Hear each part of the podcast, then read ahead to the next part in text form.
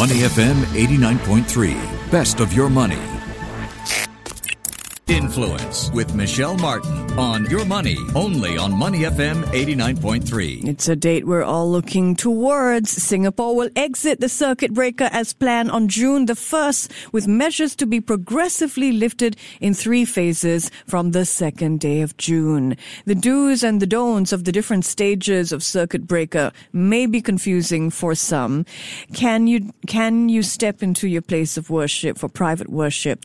How does visiting mum and dad and family actually work? What are the changes in store for school students? We're going to try to, you know, get as much information to you in a quick audio listen right now. We're joined by Justin Chan. He's senior partner and head of dispute resolution at Tito Isaac and Co. to discuss some common scenarios I've been hearing uh, that people have questions they have in their minds about phase one of the circuit breaker easing. First up, good morning, Justin. How are you? Morning, Michelle. We are quite close, aren't we? We one really are. just a Almost there. Skip and a jump away. Oh, yeah, my- almost there. Gosh, you know, I think that there's so much pent up. Um, you know, this this feeling of needing to get out and do something that it's really important to remind people that when we have that safe reopening of phase one, and when people head out, will they still need to put on a mask? Yes, it's not going to be a party, is it? I mean, we're not, we're not, we're not supposed to throw a rave, for example, and then get on with our lives. Yes, phase one mask will be. Uh, uh, it, it must be necessary for masks because uh, if you heard Minister Lawrence Wong uh, yesterday, uh, he said that phase two you will still need to wear a mask. So it, it must be that in phase one that that that law that that requirement is still in place. I know. Uh, but- Mhm. Go ahead. But having having said that, what's interesting is that the laws on movement control those expire on the first of June, 2020, right? So your your current bundle of laws, which say you can only leave your residence for certain activities, mm-hmm. that expires on first June, 2020. Presumably, they're going to extend and change that law to make it in line with what our leaders have spoken of in, in the last week, for example. Okay, don't confuse me. So, what can I do on June the first? Can I go out on June the first, or do I have to wait till June the second? We haven't seen the new laws on it, but uh, let's take the guidance from the leaders at this point in time. What they've said, what they've said hasn't become law yet. Oh, I see the point. Okay. So it's gui- so it's guidance at the moment, but Ah. I think we can we can expect that there will be changes in the law that bring bring the guidance and the law in line with each other. Okay, got it. But in the meantime, when stepping out, will still need the mask. No ripping Yes. off of the mask come June No. 1st. Okay. Mm, Listen, people miss their parents, and I know there is uh, this guidance that two visitors, you know, can visit uh, mom and dad, parents. So I- I'll give you the scenario, okay, Justin. Can parents only receive two children? Or if one child has a fiance, and so these two visitors are from the same household, can he and his fiance visit his parents? Now, that that's interesting, Michelle. I think it's a grey area on a strict reading of the of the law. I think it's only down to children born of you or an adopted child. I don't think it Really? includes fiancés. Yeah. Um, because we t- we can take assistance from other laws that define what children mean as well, and children mean lawful children or adopted children. So I think um, until we get more clarity on it, let's stick to uh, two children, meaning siblings. Got it. Got it. All right. So some countries have opened their borders. People want to travel, but they also don't want to serve a stay at home notice when they come back. So help us out there. If one travels, will they have to serve that stay at home notice upon arriving back home in Singapore? Um, I think that's very likely because, uh, as you've uh, again, this is an educated guess on our part because Singapore is working towards these uh, travel bubbles, so to speak, that uh, we're going to have uh, tied tie-ups with um, other countries where we will loosen travel restrictions and form these sort of green lanes. Um, these I don't know whether these loosened travel restrictions will extend to no quarantine when you come back. But I think in situations where you have symptoms when you come back, that's definitely a quarantine, a quarantine type situation. So I'm going to have to go with probably. If you if you travel and come back, you will most likely have to serve a quarantine order. All right. We know that places of worship have been receiving high volume of calls.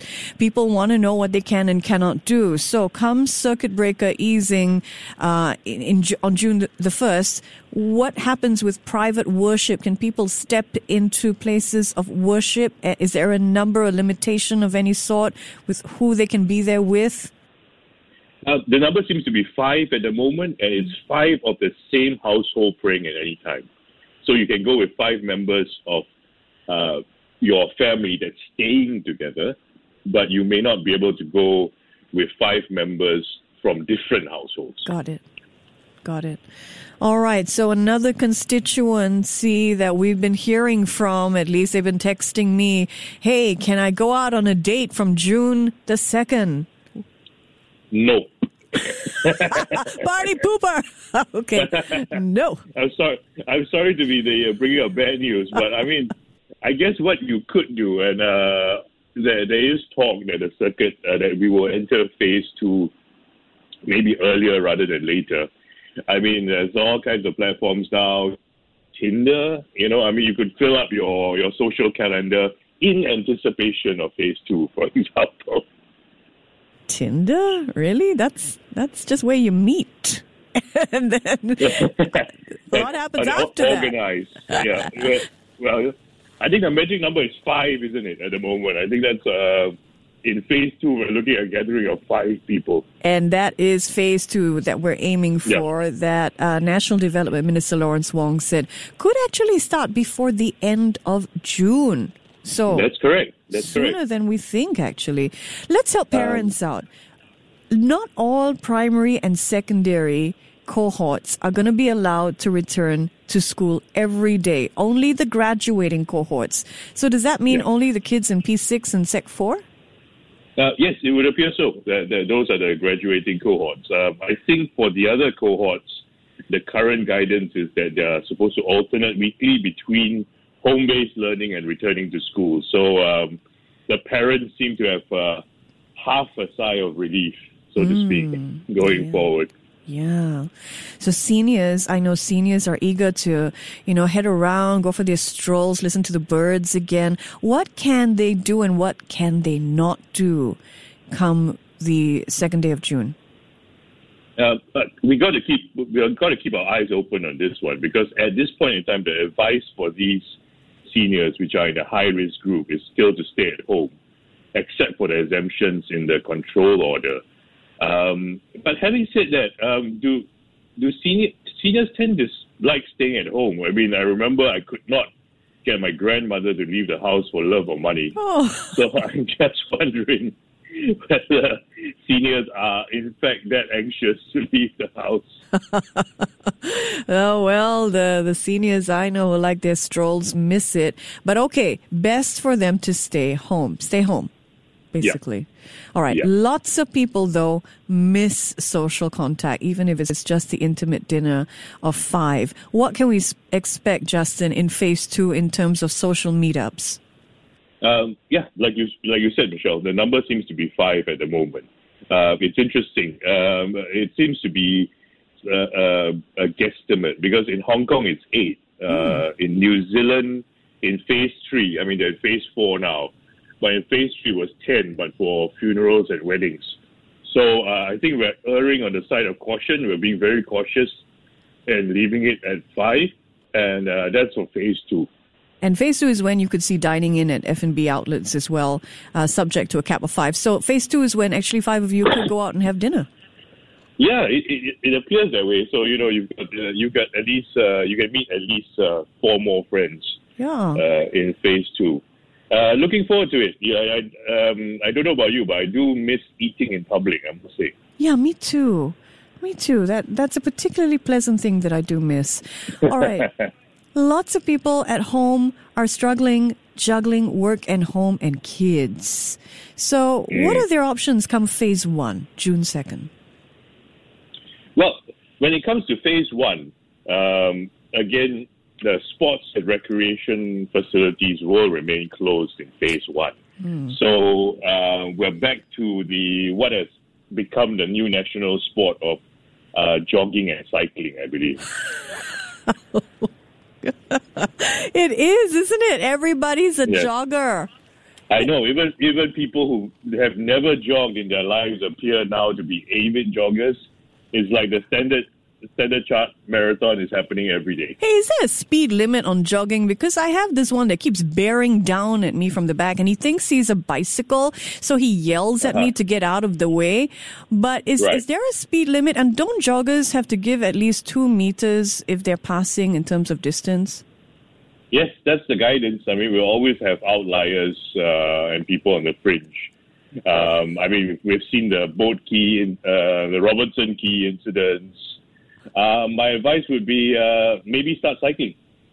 Yeah, well, I'll put up a big picture of a bicycle next time he comes bearing down on me and hope he gets the hint.